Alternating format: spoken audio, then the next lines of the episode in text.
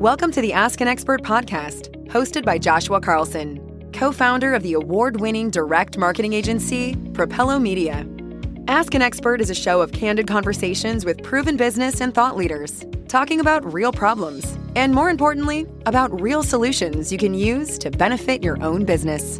We hope you enjoy the honest and organic nature of each guest's conversation. So let's jump right in.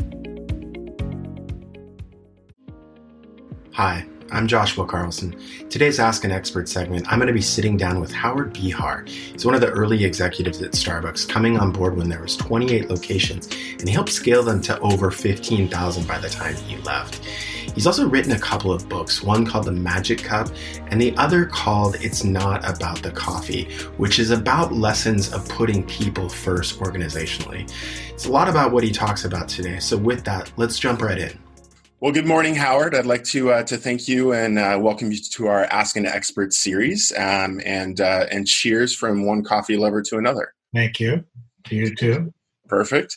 Um, so the first thing that I'd like to start off with is uh, you are a proponent of um, conscientious capitalism. So I'd love for you to share kind of the concept of this for those that don't know about it, um, and then I'd like you to share about why it's something that you're so passionate about well, conscientious capitalism was the term uh, was coined by a guy named Raj Sisodia, and he, Raj, and uh, and um, uh, the CEO of Whole Foods uh, actually put the first book out, and John Mackey, and you know I, I had been part of servant leadership, the organization called a servant leadership organization. I was on the board of the Greenleaf Center for Servant Leadership. And servant leadership and conscious capitalism come from the same base. Okay. It, basically, it's how how how you how you treat your people in your organizations, and the idea that that we're there to serve our people and not be served by our people. And so conscious capitalism was just a natural offshoot for me. And I, I'm not, you know, I was just a, a participant in it in a, in a, number of meetings and a supporter of it. But just this belief that we can do things a different way in capitalism, that it doesn't need to be on the backs of our people, but it can be with our people. Sure. And at the end of the day, if you want true success, that's really the only way to get it lasting success. And so that's why I'm a proponent of it. Okay, and I imagine um, as one of the uh, the early executives within Starbucks, that was an important attribute um, or or value that you guys wanted to focus on that helped you scale up as quickly as you guys did. Yeah, no question about it. We use the term servant leadership, but it, okay. but uh, but conscious capitalism, the term came later. And yes, absolutely. That's what that is. If I put one thing on Starbucks success, that would be it. Okay, and uh, I think a lot of us are, you know, globally familiar with the brand today. Um, but what I'm curious on is when you have a, a, principle like that that's so fundamental to the business, how do you retain it when you grow so rapidly? I think it was, if memory serves, there was around 40 stores uh, maybe when you came on board, and I don't know how many there were when you left, but it was into the thousands, I imagine. Um, 28 stores when I started, 15 thousand when I retired. Now they're thirty three thousand. So that's that's an incredible scale, and you were there 20, 21 years. Yeah. How do you how do you hold on to that? Um, how do you make sure that you don't lose those values as you are scaling so rapidly?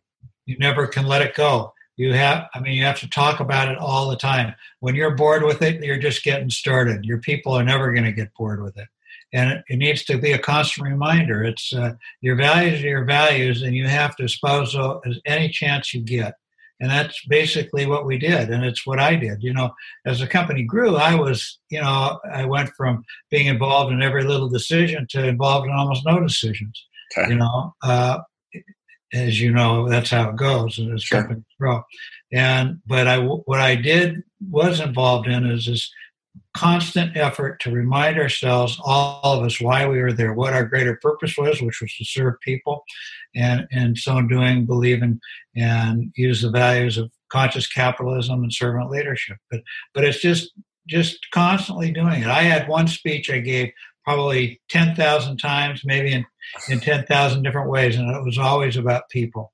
Okay. Well, so I'm curious. Um, speaking about people, um, so as a uh, a young lad, I traveled overseas to Japan in 1997, um, mm. and have been back a number of times. But I remember that was kind of my epiphany of how big Starbucks was yeah. when I saw Starbucks in a train station. I was the realization like this is a this is a huge company, right?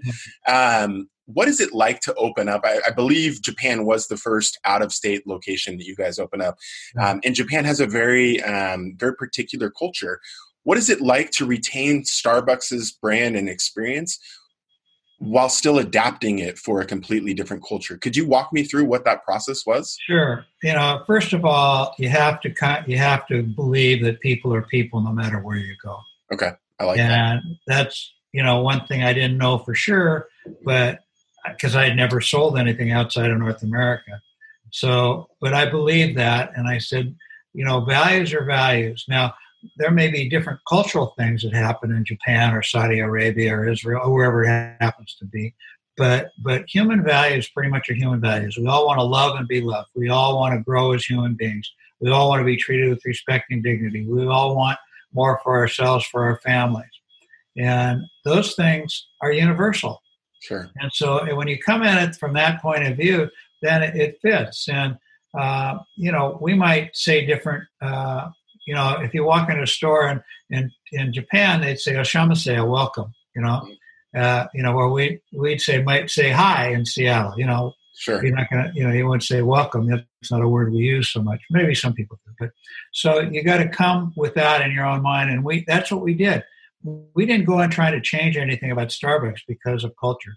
You know, okay. I mean, we did do one thing which we backed off on really quickly. We opened our first store, had smoking in the store, and then we said we're not doing any more of those, so we stopped it. And okay. it, and and we we helped change a culture.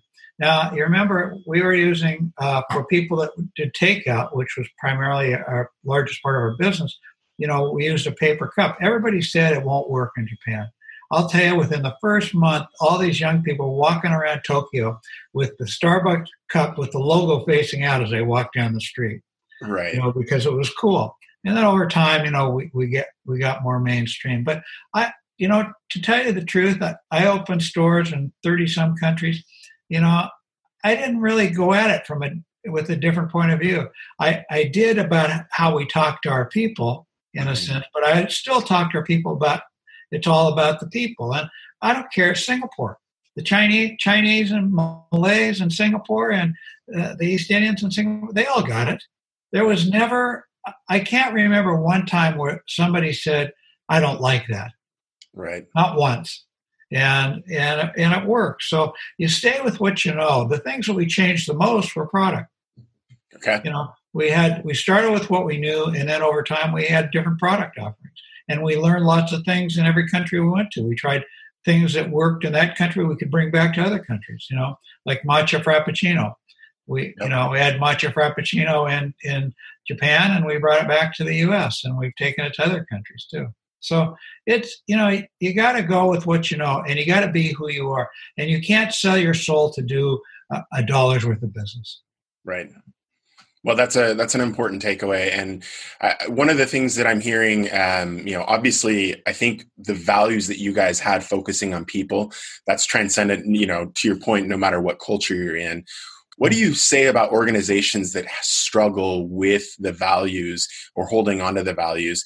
Do you think it's a lack of discipline, or do you think maybe they just don't have the right values um, defined? Maybe maybe there's different values that they should be focused on.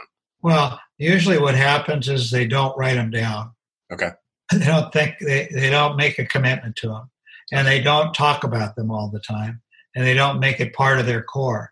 And if you want, if you want to have, uh, uh, uh, you know, values lead your drive your culture, which values do, by the way. I don't. If you don't, whatever you do or don't do, it gets followed right? If you write it down and you talk about it all the time and that becomes the way you're going to operate, that's what happens.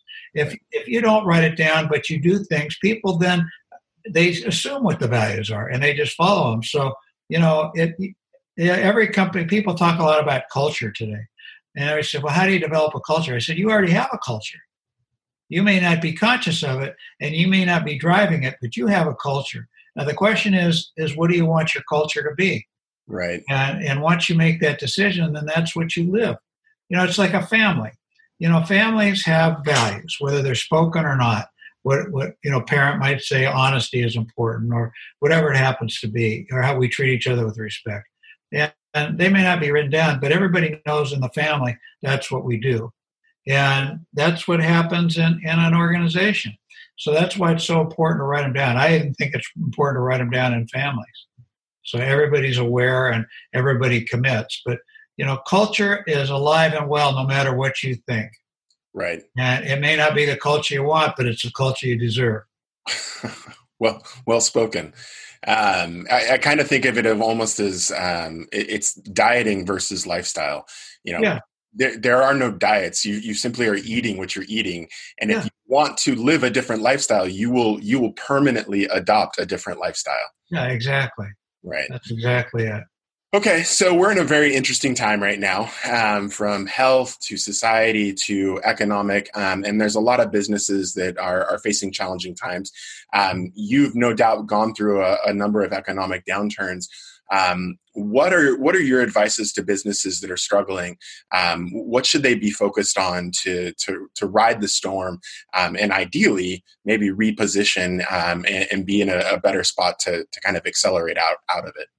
Well, you know, each business is different, and the first thing you have to decide is your does your business have legs okay. in today's world, or has something changed? I mean, you know, the amount of business that's going online right now is significant.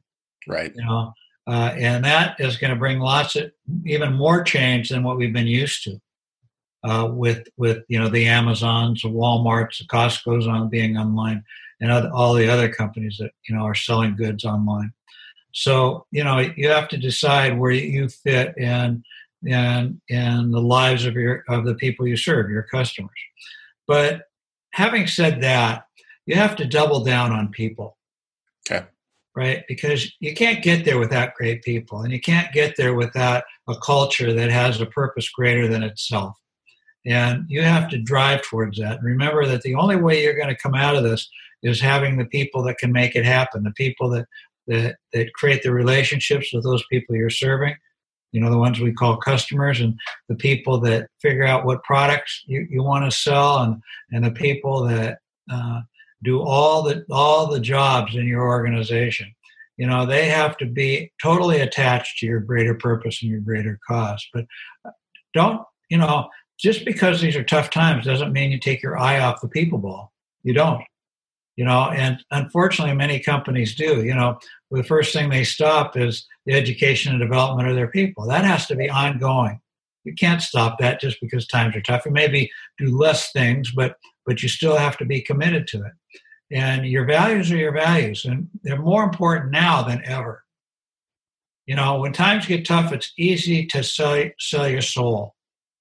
You know, well, business is terrible. I can't, you know, and you, you, you don't treat your people well, and you know, you, you try to cut costs by by uh, doing big layoffs when when you might have thought of different ways to do it, like you know, ask people what to do, maybe they would all be willing to take a 10% decrease in salary to save some of the other people.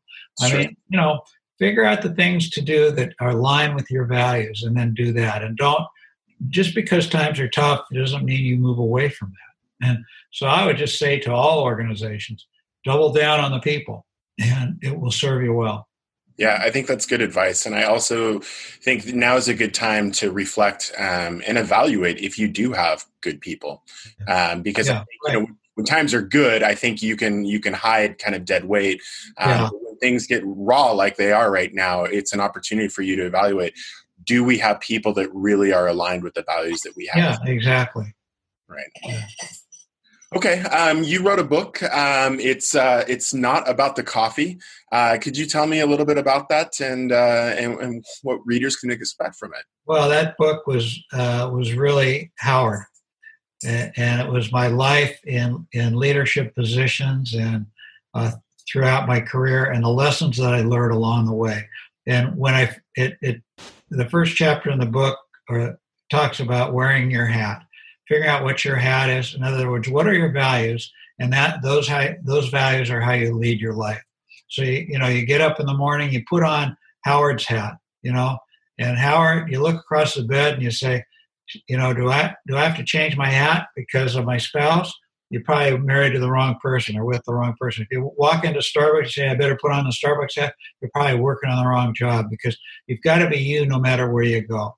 So it's it's really a review of how you know how how you lead and a lot about servant leadership and conscious capitalism and the things that matter in life and how how you build an organization. So let's talk about that. And just take this a little bit further because I think that there are a lot of people that um, that, that self recognize that they're wearing um, the wrong hat or, or, they're putting on different hats.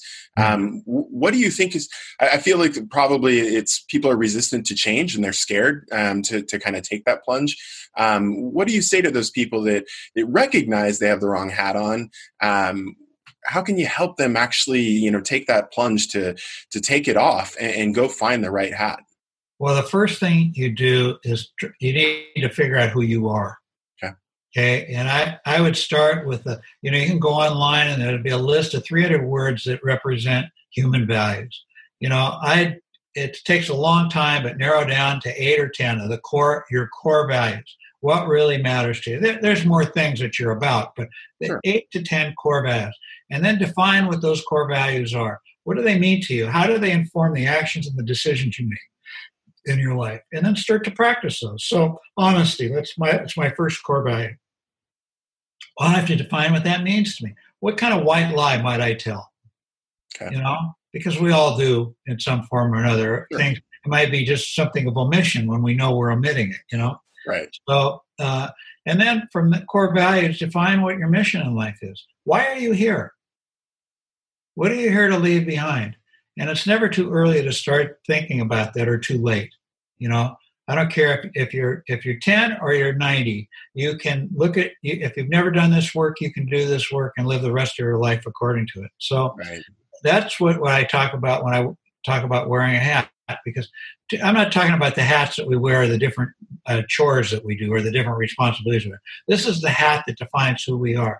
So I'll show you. I have I've carried this with me for almost, uh, well, let's see, I'm 75, so I'm almost 50 years. Okay. This is Howard in 50 words or less. Huh.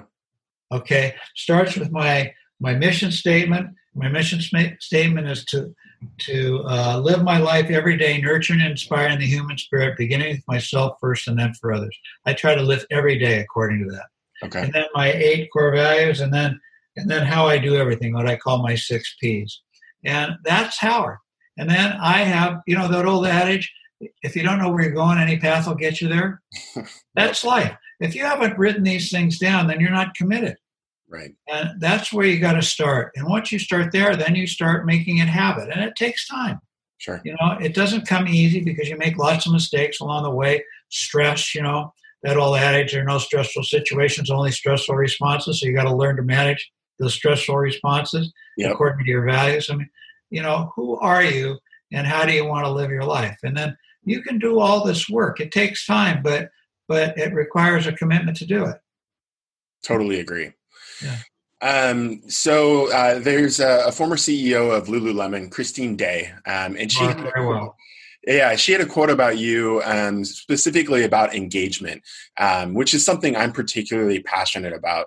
Um, and and specifically as I look outward, you know, towards the customers and building real, honest engagement. Could you share kind of your philosophy on engagement um, as it pertains to customers? Well, first of all, I get the, rid of the word customer, okay. and, and let's let's use the word human being. Sure. It's human beings serving human beings they uh, you know i realize we're going to all use the word customer but but but, uh, but thinking differently about see when you think of the term customer you think about a person that has a dollar bill pasted to their forehead right. and if you just say or do the right thing you'll get that dollar bill when you think about customers as human beings you're not so worried about that dollar bill what are you what are you thinking about how do, i want to build a relationship with that person that's real authentic honest that, that we can be vulnerable with each other that there's always truth between us and honesty. And and that's where it starts and that's where it ends. It's like the word brand. You know, we, we use that word a lot. You know, we can we're gonna build a brand. Really? How about building human connections? You know, a brand you could build you could run you could do advertisements that appeal to 82 uh, year old gray hair women that wear a purple earring in one ear, right? But that's building a brand. But if if when you're when you're talking to that 80 year old woman, you want to know what what do they think? What are their values? What do they care about? You know, do, does what I do fit with them? Sure. You know? And and so that's how you do it. You build real connections. And that's how we did it at Starbucks. That was really what we did. First, we had to build connections with our people because without that, it doesn't work. Then it's manipulation, right? Right. If you start telling people, well, uh, you know, manipulate manipulate the people in front of you so that they like you, and they like Starbucks. That's not building a relationship. It's a short play. That's yeah, and you know that's the that's people know. You know, you cannot smoke people anymore. They know when you're being truthful and when you're not. And if they don't know right away, they'll find it out. Right. And they'll figure it out. And the more you can drive towards building real relationships with those people you're serving, the deeper the deeper those relationships will get, and the more they want to be your friend, so to speak. Right. Okay, well, the last question I'd like to to have is uh, if you could go back in time and you could uh, you could talk to 25 year old Howard, is there any advice you would give him uh, after all these years of experience and wisdom that you've gained? Is there anything you might say, hey, here's something you you, you might want to keep a keep a focus on? Well, yeah, I'm going to go back to where we kind of started this conversation in the middle of this conversation. Is if if you don't know where you're going, any path will get you there do the work that requires you to think about who you are as a human being. Write it down, live it. And when you make a mistake, forgive yourself and go on.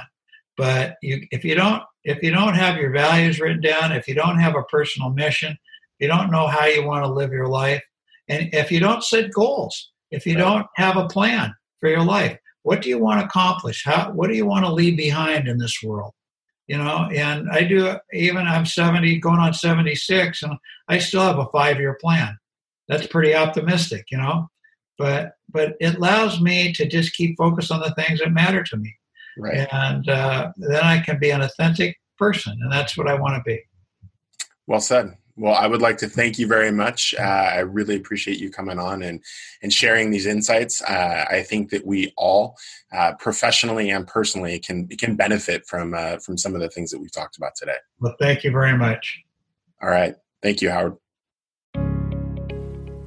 Hi, it's your host, Joshua Carlson, and I wanted to thank you for listening to today's show. This is the point where most shows ask you for a five star review, but we're not doing this for the accolades. Don't get me wrong, seeing five stars feels great, but our goal here is to provide real content from real experts that can meaningfully propel you and your business forward. So if there's something we fell short on, a question we missed, or if you just have any constructive feedback, go ahead and leave a review with your thoughts. We also enjoy hearing directly from our listeners, so look for our contact info via the show notes so we can connect one on one. We really do love the feedback so we continue to improve and propel the show forward for you and all of our listeners.